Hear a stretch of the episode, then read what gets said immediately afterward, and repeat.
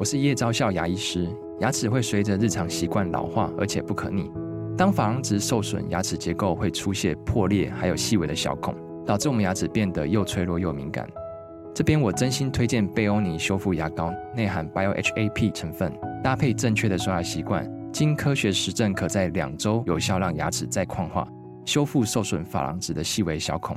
相关资讯及购买通路，请参考资讯栏连结。好，欢迎收听、收看今天的蓝轩时间，又到了每个礼拜五我们的呃梦想人物的单元。那在这个之前听到这首好听的歌曲，是来自于我一个蛮喜欢的啊，这个英国的英国伦敦啊一个独立民谣团体叫做 Daughters。那呃 Daughters 他们的歌都嗯。主唱啊，这个他的声音有点呢呢喃喃的啊，那会塑造出一个很空灵的空间来。这个空间里面呢，你觉得你好像可以感觉到，呃，虽然觉得呢，呃，或许会有点点孤独感啊，但是你也觉得你会受到抚慰。那他们经常呢，呃，透过这么好听的声音，跟他们呢这个呃音乐所铺陈出来的氛围，呃，去观察很多呢在英国伦敦啊，他们呢社会当中的啊每一个人的情感的人际关系的等等的这样子议题的处理啊。那今天我们听到这首歌呢，叫做《海王星》啊，这个 Neptune，呃，海王星很奇怪，海王星是很多呢这个艺术家创作者喜欢喜欢去描述的一个主体啊，可能是因为呢它距离太阳系，它是一个距离太阳系最远的一个行星啊，所以因为远，因为有距离，呃，所以呢可能有了更多浪漫的遐想跟可能性吧啊，所以呢这首歌呢一听你就觉得好像漂浮在外太空的感觉啊，好，所以呢来自于呢 Daughter 的啊 Neptune，在今天呢和你分享。好，那回过头来看呢，呃，我们今天呢邀请到的来宾哦，她也是一个女儿啊，然后呢，她后来成为母亲，呃，在这个过程当中呢，呃，我觉得很有意思的是，我们经常在台湾哦，在我们这个话题里面。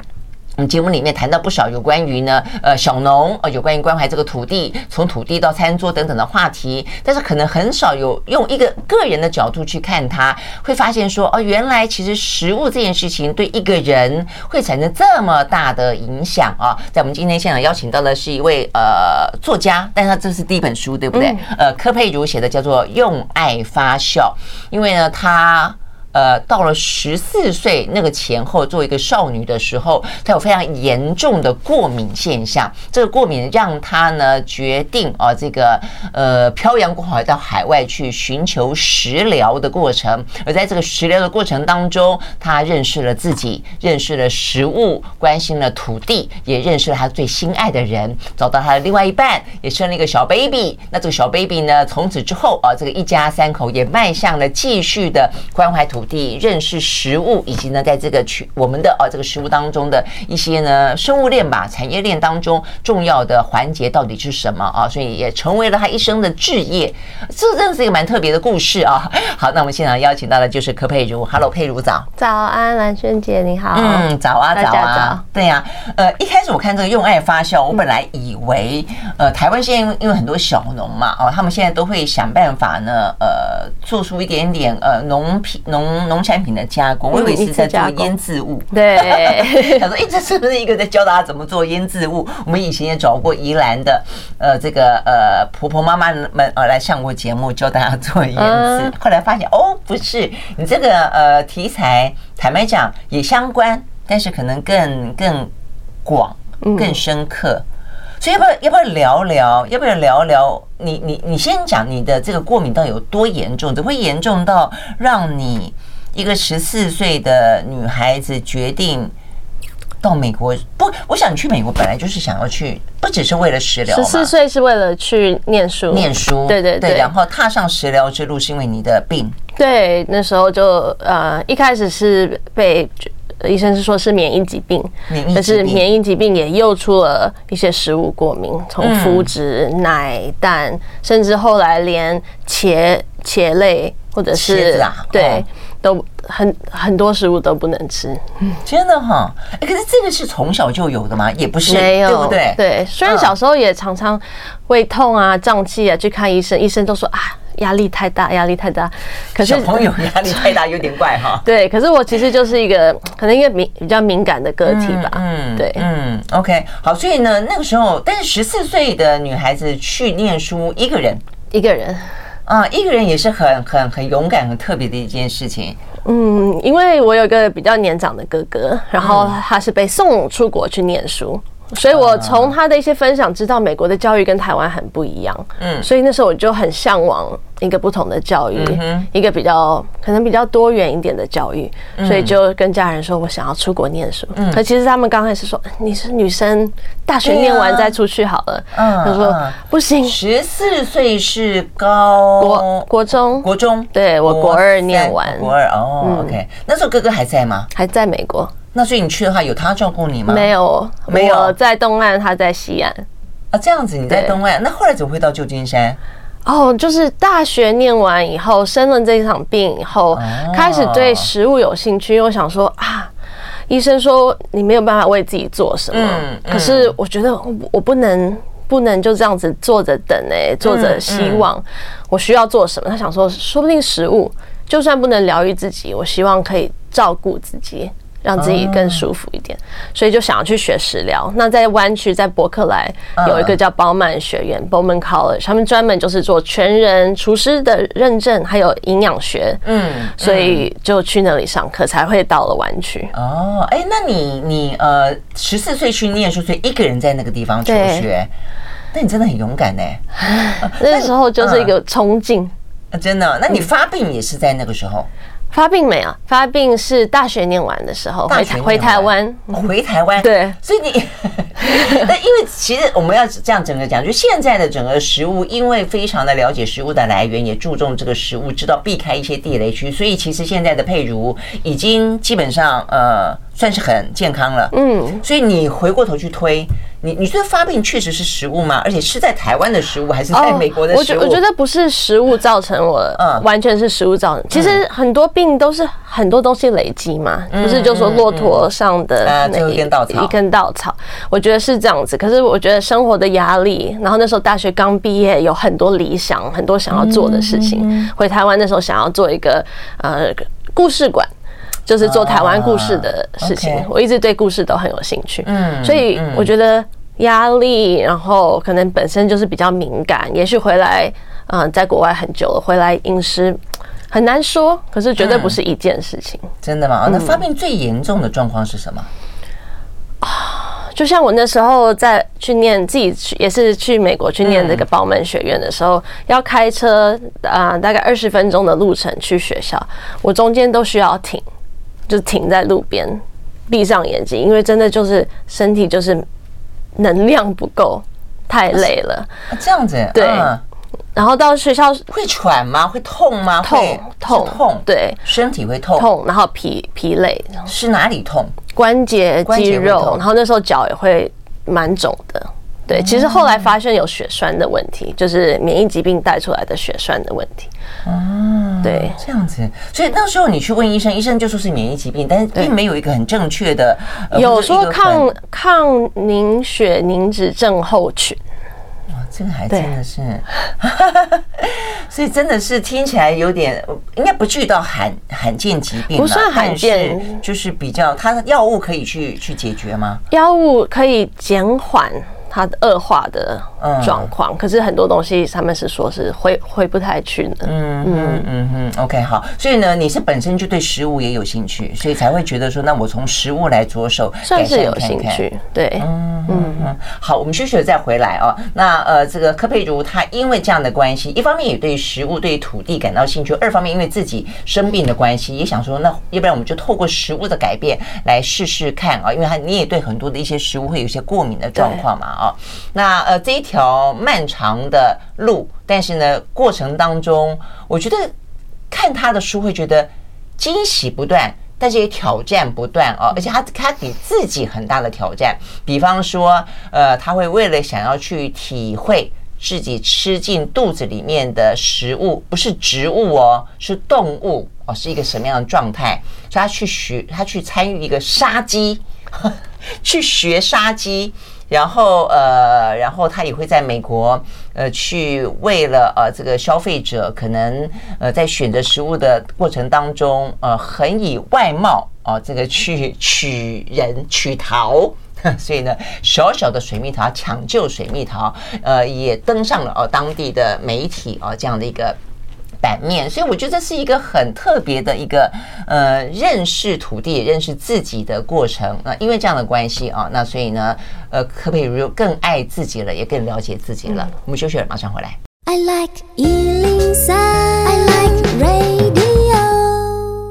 好，回到兰萱时间，继续和现场邀请到的这柯佩如啊，柯佩如呢，他是嗯食物文化合作社基金会的创办人，食产故事的助产士，呃，这蛮有意思的，你把自己当做一个故事的助产士啊，所以呢，故事像个小 baby 一样啊，对，对不对？因为其实其实美国的食物文化。一直都主要是白人跟男性在主导嘛，嗯，可是你如果真的去看食物的背后，厨房的背后，很多是女性，很多是像我们是有皮肤有肤色的种族，嗯，所以我的助产士的工作是帮助他们的故事也能够生出来，大家能够听见，重写。到底我们跟食物的关系应该可以怎么去看待。嗯嗯嗯，在譬如在书里面有提到，你刚刚讲说呢，事实上在美国，呃，做给大部分的白人吃，呃的的背后，实际上是很多是有有色有色人种，所以你也讲到了，就是他们的整个的生活，包括薪资待遇非常的糟，然后基本上就被遗忘，但是又在现代的生活光当中过了一个。有点像过去的奴隶制度底下的。是啊，美国的农历是建筑在奴奴隶制度上的，真的哈。第一批的人就是非洲被迫移民的。对，我想第一批当当然是，那到现在的待遇处境还是这么的糟糕。是啊，其实在美国农务农者的自杀率是非常的高的。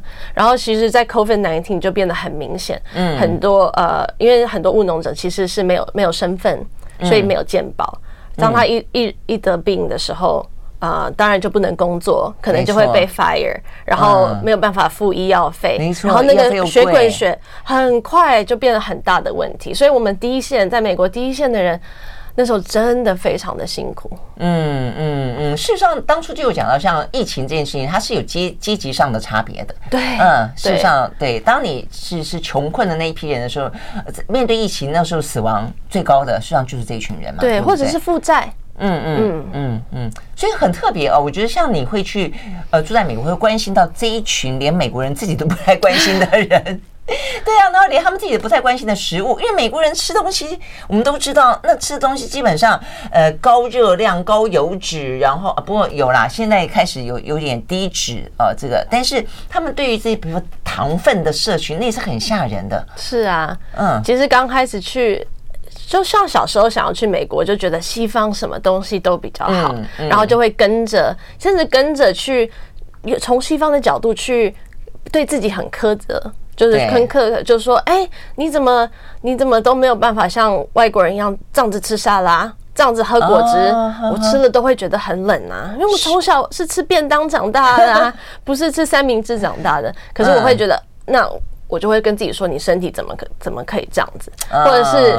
到西方看到西方的审美观，也用那样审美观来看自己的身体，或者是看看别人。因为一开始都觉得西方好，可是后来慢慢才去认识，才发现所有事情都有它背后的复杂性，嗯，跟它可能可以进步的地方。嗯嗯嗯，是啊。那所以你这样慢慢了解之后，那你就发现，但我就是说，对美国来说。所以他们有点，他们也有点两极化哈。一方面的人吃的其实很不健康，嗯、但另一方面，你说也有类似像这个包曼学校，它也开始有一些跟土地呃连接有关的一些一些呃课程，对不对？因为美国真的很大，大部分的地方真的美国不管是糖尿病、肥胖症那些问题，现在还是很严重，而且还是没有。在被解，真的在被解决。嗯、可是同时，因为加州也是美国慢食的一个发源或者是茁壮的一个地方，然后农夫市集的的扩展，嗯，就是大家对于饮食的注意，尤其在可能比较在东岸西岸比较多一点。可是整体上，美国其实它是非常两极的。真的是这个落差真的还蛮大的。我记得我在美国在 LA 那段时间，我也是呃假日就会他们就会带我去农夫市集，对，哦，那真的是热闹，好热闹，真的，呃，而且那是多久以前的事情了，很久以前的事情了。所以呢，呃，这个佩如很特别，她跟她的男朋友第一次约会就约会在农夫市集，我觉得很少女生会这样。我想说，因为不因为网络认识嘛，不知道会不会顺利，我就顺便这样子可以买菜，至少不会浪费那个早上。很现实，很现实，很现实。所以这也代表说，你自己的生活基本上你就很喜欢去逛农夫市集。一开始真的是为了身体，就想要去找比较干净的食材，所以就常常去跑农夫市集，然后自己下厨。因为有时候去餐厅啊，去外面，真的你不一定能够确定。呃，就是就算我有碰过，因为我那时候对麸质过敏嘛，对，就算跟餐厅说我需要无麸质，他有时候也会送错，那那个下场。很多天的身体的痛苦真的是受不了，所以我真的花了很多时间在厨房自己烹饪。嗯，嗯，所以跟我们描述一下哈，你这样子怎么怎么生活，而且你这样怎么去找食物，找一些可以让自己不过敏的食物。其实啊。呃很多时候，大家碰到病痛，然后也许去看营养科，他会跟你讲，或者是过敏，他就啊，你有好多东西不能吃，嗯，长长的一个单子，好大的压力。可是其实像在包曼学院，他们就非常提倡说，你要先给他更多的选择，嗯嗯，因为其实说啊，不能吃麸质，不能吃奶奶制品，可是。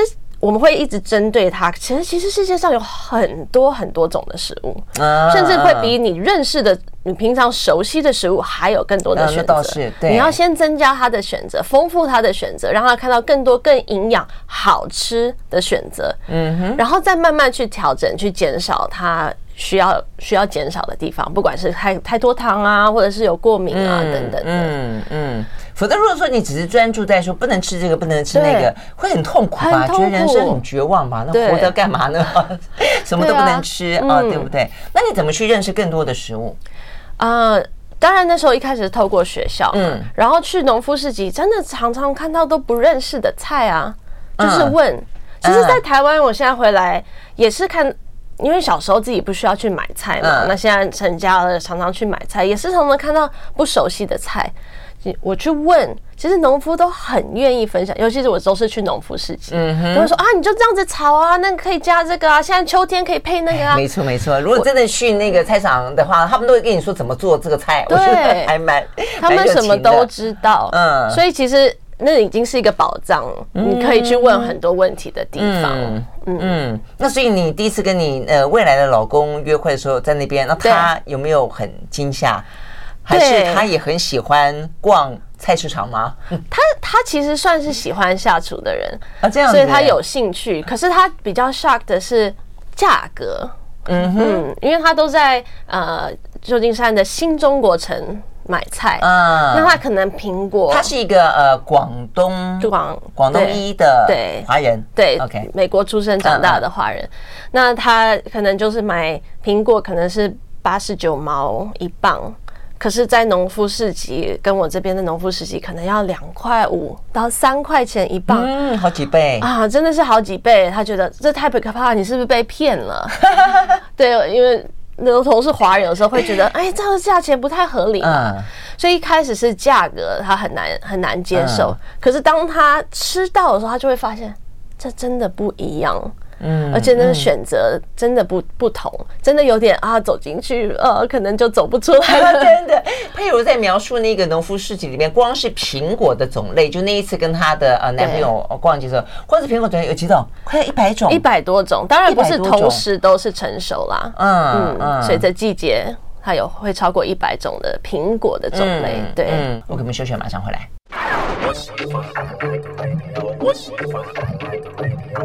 好，回到啊，兰萱时间，继续和现场邀请到的啊，这个写了一本叫做《用爱发酵》的书是柯佩如啊。我就讲到这边，我觉得还是我本来这样想说，要不要特别讲柯佩如的背景啊？因为有些年轻人未必是喜欢人家去提他的背景，但我就讲到这边，硬要稍微提一下的原因在于说，我觉得你对呃这个土地的关怀跟这个就是自己置身到美国去的勇敢程度，因为呃柯佩如的父亲是柯文昌啊，他是呢呃台湾好的创创办创办人。吧哦，所以其实相对来说，你的家境是真的算富裕的，你可以不用，也不用呃这样子一个人啊跑到呃这个美国去一个人过日子，而且我看你呃过日子的方式啊，就你会去什么菜市场啊，去农夫市集啊，骑单车啊，去去做很多事情，呃，就是。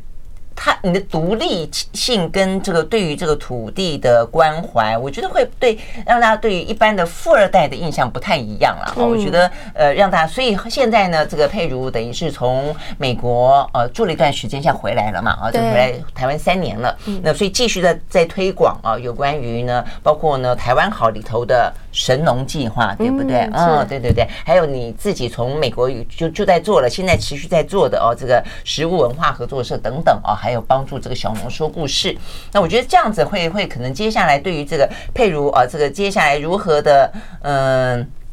组成一个家庭，然后呢，继续的去探寻食物的根源，我就会更有感一些啊。所以，我们接下来就聊聊你怎么会想到要去邀你的男朋友去杀鸡，然后 这个杀鸡的过程对你到底有什么样的启发？这个也讲到了一点，就是说，当你开始去关心食物，然后呢，想要让食物是尽量的纯净的、有机的、无毒的、健康的，它相对来讲价格真的就比较高。我觉得这也是一个大家比较没有办法入手的原因。对，可是像呃，因为我基金会有陪伴了很多农夫跟饮食业的人去讲他们的故事嘛。嗯，就有一个农夫，他是养养鸡养猪，尤其是原始种的鸡跟猪的一个农夫，他就讲说，因为他的鸡也是比平常的鸡很贵，甚至比有机的鸡都还要贵。嗯嗯，然后人家就会说，你鸡为什么都这么贵？那他当然有很多回答，像是他的他的鸡生，他让它生长的比较完整，它到比较年纪大才宰杀它，或者是它没有给它生长激素等等的，它的饲料是有机的，它有可以跑的空间，他都可以回答。可他其实心里一直很好奇，为什么没有人问那些鸡为什么这么便宜？嗯，是。是真的，因为所有东西都有它的代价的。没错，它可能把它的内部成本转为外部成本，它可能让整个的土地、让整个环境付出了代价。那这个代价，你看起来还有我们的健康，大家共同哎，对，还有我们健康共同承受，所以它的价格比较低。所以，对我觉得，呃，佩如在里面就讲到这句话啊，就是你与其问这个东西为什么那么贵，为什么不去问其他的食物为什么那么的便宜？它便宜的是不是有点点诡异呢？好，那我们讲到这边的话，我觉得，呃，我们休息再回来继续聊啊。那其实呃，也因为这样关系，佩如就去杀了 几只鸡，好像八 只，八只吗？因为其实呃，刚才蓝萱姐谈到说，我为什么会对土地有感情？嗯嗯、因为其实爸爸也都会讲说，呃，爸爸，我的我阿嬷，爸爸的母亲其实是出家人，嗯、所以呃，从小跟爸爸跟我们都是讲说要要做好事。要做好事，要要回馈，那这个也是爸爸为什么会做基金会的的原因，很重要的原因。那对于我也是深深深深的影响，影响着。嗯，对。那出家人当然没有吃肉嘛。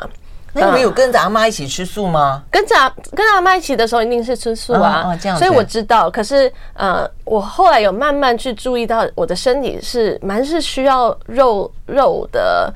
不管是热量或者是它的能量吧，嗯，我吃素的那一段身体，其实身体真的觉得蛮弱的，嗯，所以我好，我要是如果我要选择吃肉，我就觉得那我必须要能够面对他为我丧失生命的这一件事情，我不能避而不看，嗯，然后就是享受，嗯，我觉得我需要去面对。这，我觉得这是应该是阿嬷给我的影响吧，嗯，所以那时候杀鸡是因为很好的农夫朋友需要帮忙。他那有，他要办一个呃募款餐会，需要很多鸡，嗯、那需要帮忙。嗯嗯、我就想说，那当然要去帮忙，多好的机会！他可以教我，他陪着我去做我，我去面对这个食物的来源，是我一直很想要做的。嗯，所以那那时候就邀请了男朋友，其实。没有想那太多，可是这真的是一个很很大的实验。我们适不适合走在一起？是没错，因为杀杀鸡的过程，坦白讲，第一个我也觉得你还蛮勇敢的，因为像我自己本身，我也有一个呃那个杀鸡的经验，不是我自己杀，是我们家小时候，我们那一代的话，更多有属于我们是南部嘛，哦，对，有那种冬天要进补，然后通常妈妈呢就会去路上会有人在卖鸡，你知道吗？用铁笼子装的鸡，然后尤其什么乌骨鸡啊，什么鸡，然后呢，他就啊，那你买一只，然后的话买两只自己养，因为那时候的人都有自己小院子，是，然后呢自己养，然后呢养了之后呢就就拿来冬季进补，结果我们家的鸡就越养越瘦，越养。越瘦，瘦到最后呢，就是皮包骨了。这一件事情，另外一件事情就是他自己杀。我还记得呢，杀鸡是我爸在杀，嗯，然后呢，根本就就就是他们都非常非常的善良而淳朴，就就忍不忍心杀，你知道吗？所以下手不够重，结果我一看就发现那一只、嗯、那一只鸡就歪着头，然后呢没有断，然后就一直在我们家院子里跑来跑去，跑来跑去。从此之后，我对于这种。我不想有没有埋下我没有那么爱吃肉的原因啦，但总而言之，我就觉得这实在是坦白讲还蛮蛮残忍的，所以这一段大家可能不呃不要听嘛，不已经听了。对，就是就是其实确实就是你你怎么样去对待一个为你丧命啊，成为你呃这个餐桌上的珍馐的这个呃 动物啊这个物种，其实过程当中应该会有一个更精准。然后让他死得其所，然后呢，更人道的方法，对不对？其实我们呃，尤其是在美国，因为你去超市，大部分的人都是鱼是没有头没有尾，鸡也是没有头没有尾的嘛，是是是，甚至没有皮没有骨，所以其实很多人会忘。美国人好奇怪，对，常常会忘了食物，它原来是动物，它是一个生命，所以你对它的那个尊敬跟珍惜，有的时候就会忘了，因为你看它就是一个食物而已。可是我觉得。如果讲到尊重这一块，真的是到那个农场，那农夫他围了一圈，他等一下要杀的鸡嘛，嗯，他会先去抱一只起来，跟他讲讲话，摸摸它，然后他们有准备一种人道人道饲养用的锥形桶，头朝下的放进去。对，我我就这是为什么？他因为他会很平静，他是被抱着的感觉。哦，他做一个包覆性的环境，就是，而且而且那个农场是非常的安静的，不是鸡飞狗跳的场面。嗯嗯嗯。然后呃，其他在等待的鸡也没有很紧张，所以这真的是我没有以前没有办法想象的不同种的饲养动物跟最后为我们准备食物的一种选择。嗯，可是如果你这样子去抱抱它之后，你会不会舍不得？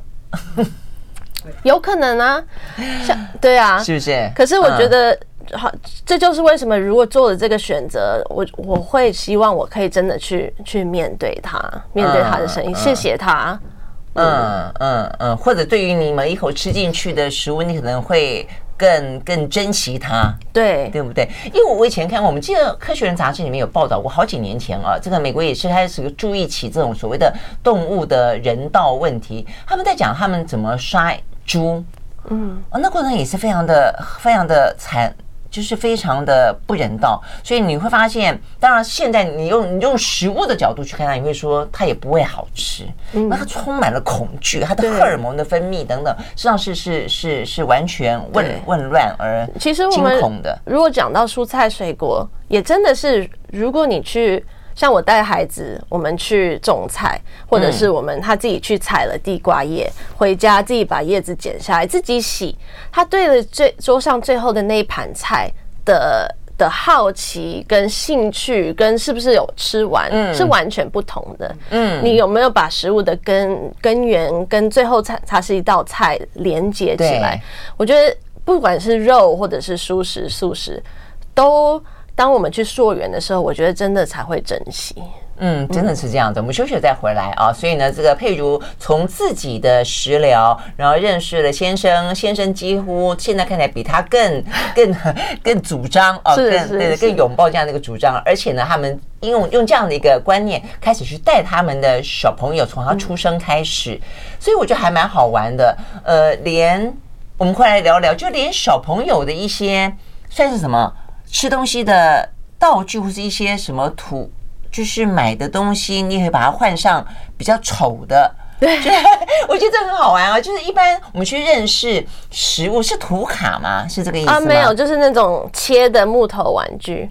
啊，假装切菜的木头玩具，通常都看起来很完美。对对对，但是呢，佩如是把它换了一些很真实的有 NG 呃 NG 产品的东西，让小朋友呢呃就是自己更能够去一开始就知道这个世界事实上是更丰富、更多样的啊，甚至呢自己选择要吃什么。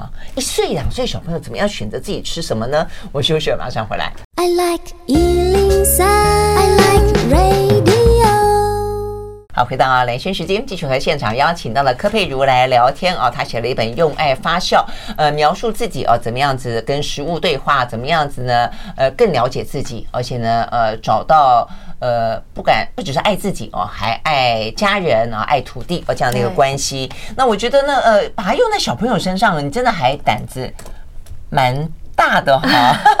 因为呃，这个佩如就是说，你你们是说让这个有个叫做，我还特特别把它写下来，叫宝宝主导式离乳法，对，就是让宝宝自己掌握主导权，对，来决定他是不是要断奶。吃什么样的食物是这个意思吗？对，因为他其实呃，我们我们对于小喂食小孩的印象就是拿着一碗汤匙这样子追着他跑，对对对，追着追着他跑，追着他跑的意思。可是他其实他提倡的是说，你如果用你食物准备合适的大小，嗯哼，小孩其实是可以喂食自己的，嗯，然后从啊，他可以做做好。对，开始可能六个月左右可以做好就可以开始了。六个月就可以开始了。对。我想说，他应该把乱搞得乱七八糟的吧？很乱，对不对？很多，汤匙拿起来乱甩啊！然后你的墙上都是都是稀饭，什么？那时候跟那时候呃，因为疫情，然后原来是自己自己带嘛，都没有办法别人。然后后来公公婆有有来陪一段时间。哦，公婆也真的觉得哇，这么脏，到处都是食物，还真的蛮辛苦。对呀，对呀。那但是你你你跟你老公就接受了吗？就让他这样子自己吃，自己甩，然后到底有没有吃进嘴巴里啊？当然当然有啊。够饿就一定会有啊。好，那我觉得这是一个重点。你怎么样等到他够饿？我觉得很多在你觉得宝宝饿之前，有一种饿叫做妈妈觉得你饿，爸爸觉得你饿，就是你就是很急着要他吃。而且我觉得一个是一定的量，一个是一定的东西。对，就你会觉得哦，这个对你好，对，你要吃。对，啊，你实际上不够，要再多吃一口。那这个部分，如果说你完全把这个主导权交给他的话。那如果他很开心的正在玩，他不吃怎么办？或者他只吃 A 不吃 B 怎么办？OK 啊，OK 哈。可是这个真的是要一次一次提醒自己，因为我我对食物也是，就是小孩就是要喂的胖胖的才好嘛，这也是我的印象。所以要改变，做一些不同的选择也是不容易啊。有时候会觉得啊，是不是要再多喂一口？他这样吃是不是太少了？晚上会不会又醒了，肚子饿？嗯，这我觉得这种担心都是很正常的。然后就像刚才在谈的，我要做一个这个选择，我希望他有主导权。其实希望他有主导权，不是因为希望找养了一个很难养的小孩，有很多意见的小孩，不是。我真的觉得我们未来要有未来的主人翁，有未来的 leaders，我们需要是尊敬自己、爱自己的人。我们需要会聆听的人，聆听自己、聆听他的人，然后还是会给予合适的回应。所以其实。吃东西真的是最早最可以开始的练习。嗯，他不饿，就是他不饿啊，我也不可能让他变成饿。他想要多吃，那就是他想要多吃。他聆听到他的身体给他的讯号。其实我们常常常到了大了，我们都会忘了这件事情。嗯，不饿也是吃，吃了胀气还是吃一样的东西。嗯，其实身体一直都想要跟我们沟通。嗯，只是我们有没有在听？而已，有没有在回应他而已？对，我觉得这种体会很很棒。呃，其实包括佩如在里面也谈到了他自己呢，产后忧郁症。嗯，呃，所以这是一种自我的身身体发出的讯号被忽略。对，哦，你你是一个什么样的过程啊？因为真的是呃，我写。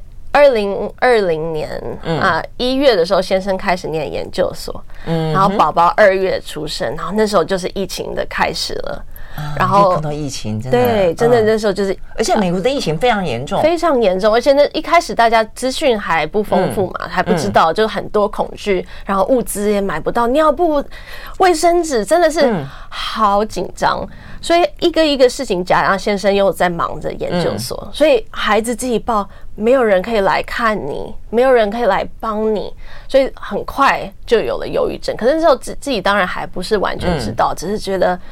嗯，很累，或者是觉得没有心情。以前厨房是我这么常下厨的这些地方，我现在没有心情回去了。嗯，我吃东西只是为了我知道我等下喂母奶，嗯，我需要基本的营养。嗯嗯，可是很多兴趣就不在了，所以这然后后来慢慢才发现到，然后去看医生才知道有产后忧郁症。嗯嗯，后来佩如就做了一件事情，就是替自己好好的准备一道甜点吗？啊，早餐的松饼，对。啊，早餐的松饼，那也是比较呃，后来真的身体开始对一些东西兴趣回来的时候，然后我听到了，然后我去回应，然后我回应的时候，身体才知道，哦，你有在听我，嗯嗯嗯，再继续。开始就回来跟我沟通，我觉得这是一个非常奇妙的过程。其实我也没有那么的像很多人是很很去追求美食，嗯，我觉得我也不是属于那种很追求美食那种老饕型的，对。所以基本上来讲，我觉得食物对我来说还算是就是食物，就是说是喂饱自己，然后让自己有能量。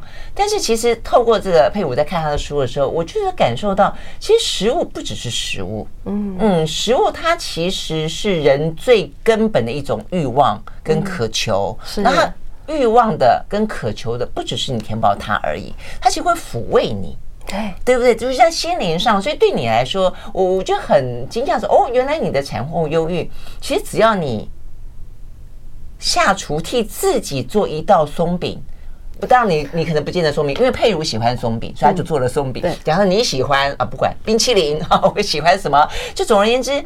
你为自己准备一道或者做一道，你的身体告诉你的这个东西，好像你跟你自己建立一种关系。对，尤其是当妈妈以后，很容易都在想小孩要吃什么嘛，我在想下一家人要吃什么，对，家人要吃什么，可是很常常会忘了自己。嗯嗯，所以我觉得，当你有听到的时候，给予那个回应真的很重要。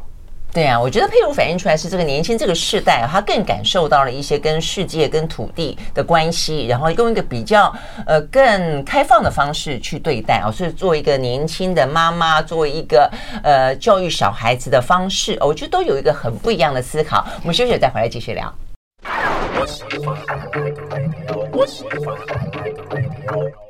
好，回到蓝轩时间，继续和现场邀请到的柯佩如哦，她写了这本《用爱发酵》，呃，是一个旅程，我觉得是一个人生的旅程啊。这个旅旅程关乎她自己，也关乎家庭。那也在这过程当中，呃，有了心爱的家人结伴而行，然后也有呢关于下一代的教养问题，怎么样她？让他从一开始啊，这个接接触啊这个世界的时候，就接触到了土地啊，呃，是有别于上一代或上上一代的一些方式，呃，OK，所以我觉得这是怎么样的开始？因为我觉得对于佩如来说，其实你你这样的写，你你走过来了，你也得到很丰富的回馈，但其实过程当中也还蛮蛮艰辛的，或者说至少你要。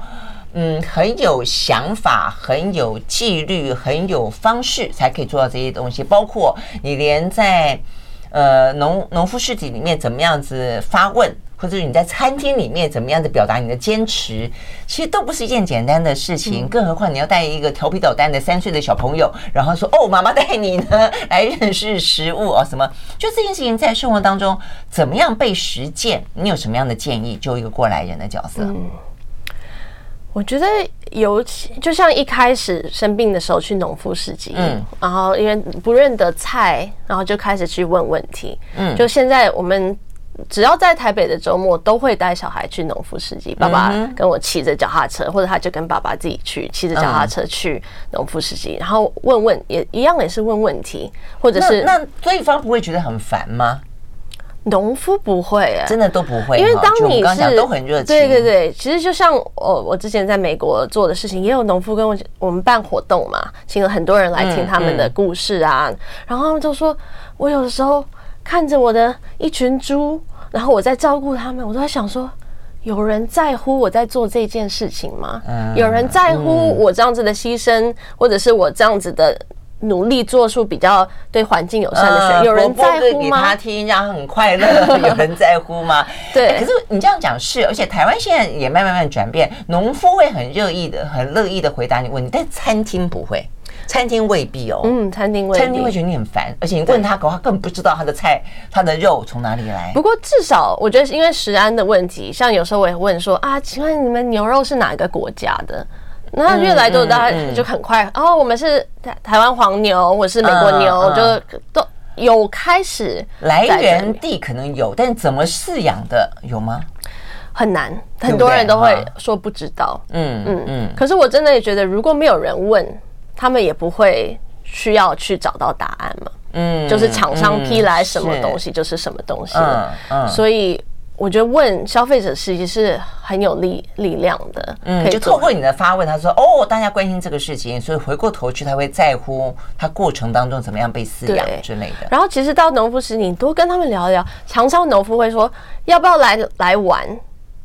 有的时候可能新北，有的时候农夫宜兰来的，或者是南投，嗯，都会说可以来参观哦，给你一张名片。当你当他知道你有好奇心的时候，所以我在美国很多农场开始跑，就是工作之前开始基金会之前很多跑，都是因为农夫就很开放的邀邀请。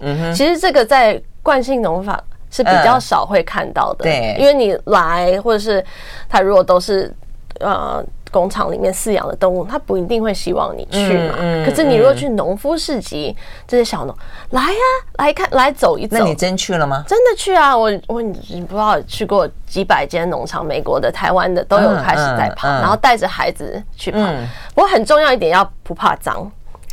带着小朋友去做的鞋子一定会很一定不怕脏的，小朋友我们要不怕脏，对对对对，我们要不怕脏，要不怕脏，对，要让他能够去摸，之后再洗手就好了。吃东西之前好好洗手就好了。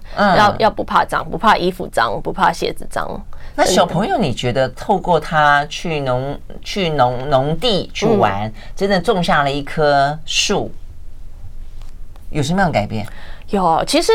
自己在家里阳台就可以做一件事，这件事情，甚至绿豆很好买嘛。嗯，自己发绿豆，或者是呃地瓜，自己去种长地瓜叶，很多事情是自己在家里阳台就可以做的事情。那这个对于小孩来讲，那真的是一个奇迹耶。嗯，从就是覆土，然后浇水，到竟然有芽可以长出来，长到大，它最后那个可以采来吃。真的是很奇妙的一件，像变魔术一样。我觉得大部分小孩都会有兴趣，嗯，对。然后很快的，它就跟食这个种子是带来生命、带来食物，那个连接就会出来。嗯嗯，很棒哦。所以呢，这个三三岁的小朋友呢，呃，已经可能比起现在很多大人 更了解了一个豆。豆子怎么样子从种子变成豆豆苗啊，变成可以吃的这个食物啊。好，所以呢，呃，这个过程其实都在啊这个嗯柯佩如这本呢用爱发酵啊，这个用爱发酵这本书里面。然后这本书的话有一个嗯新书发表会，是不是？对，十一月十八号在济州庵文学森林。对，可以再谈更多的题目，更多的问题。真的，都有兴趣的朋友，对啊，对啊，对，因为我觉得现在已经越来越多人关心啊这件事情，会在乎从产地到餐桌，但是怎么样实践在生活里面，而不只是说哦，这是有一个理念而已啊，怎么样化诸行动？那现在其实越来越多年轻朋友会吃呃这个环保素，我们刚刚讲理念素，对不对？啊？那就是说，其实都会想要透过自己的行动来表达自己的主张，那尽一份心力嘛，哦，OK，好，非常谢谢呢，这个科佩茹。让我们的现场来聊这个话题。明天哦，这个新书发表会，谢谢，谢谢，谢谢，拜拜，拜拜。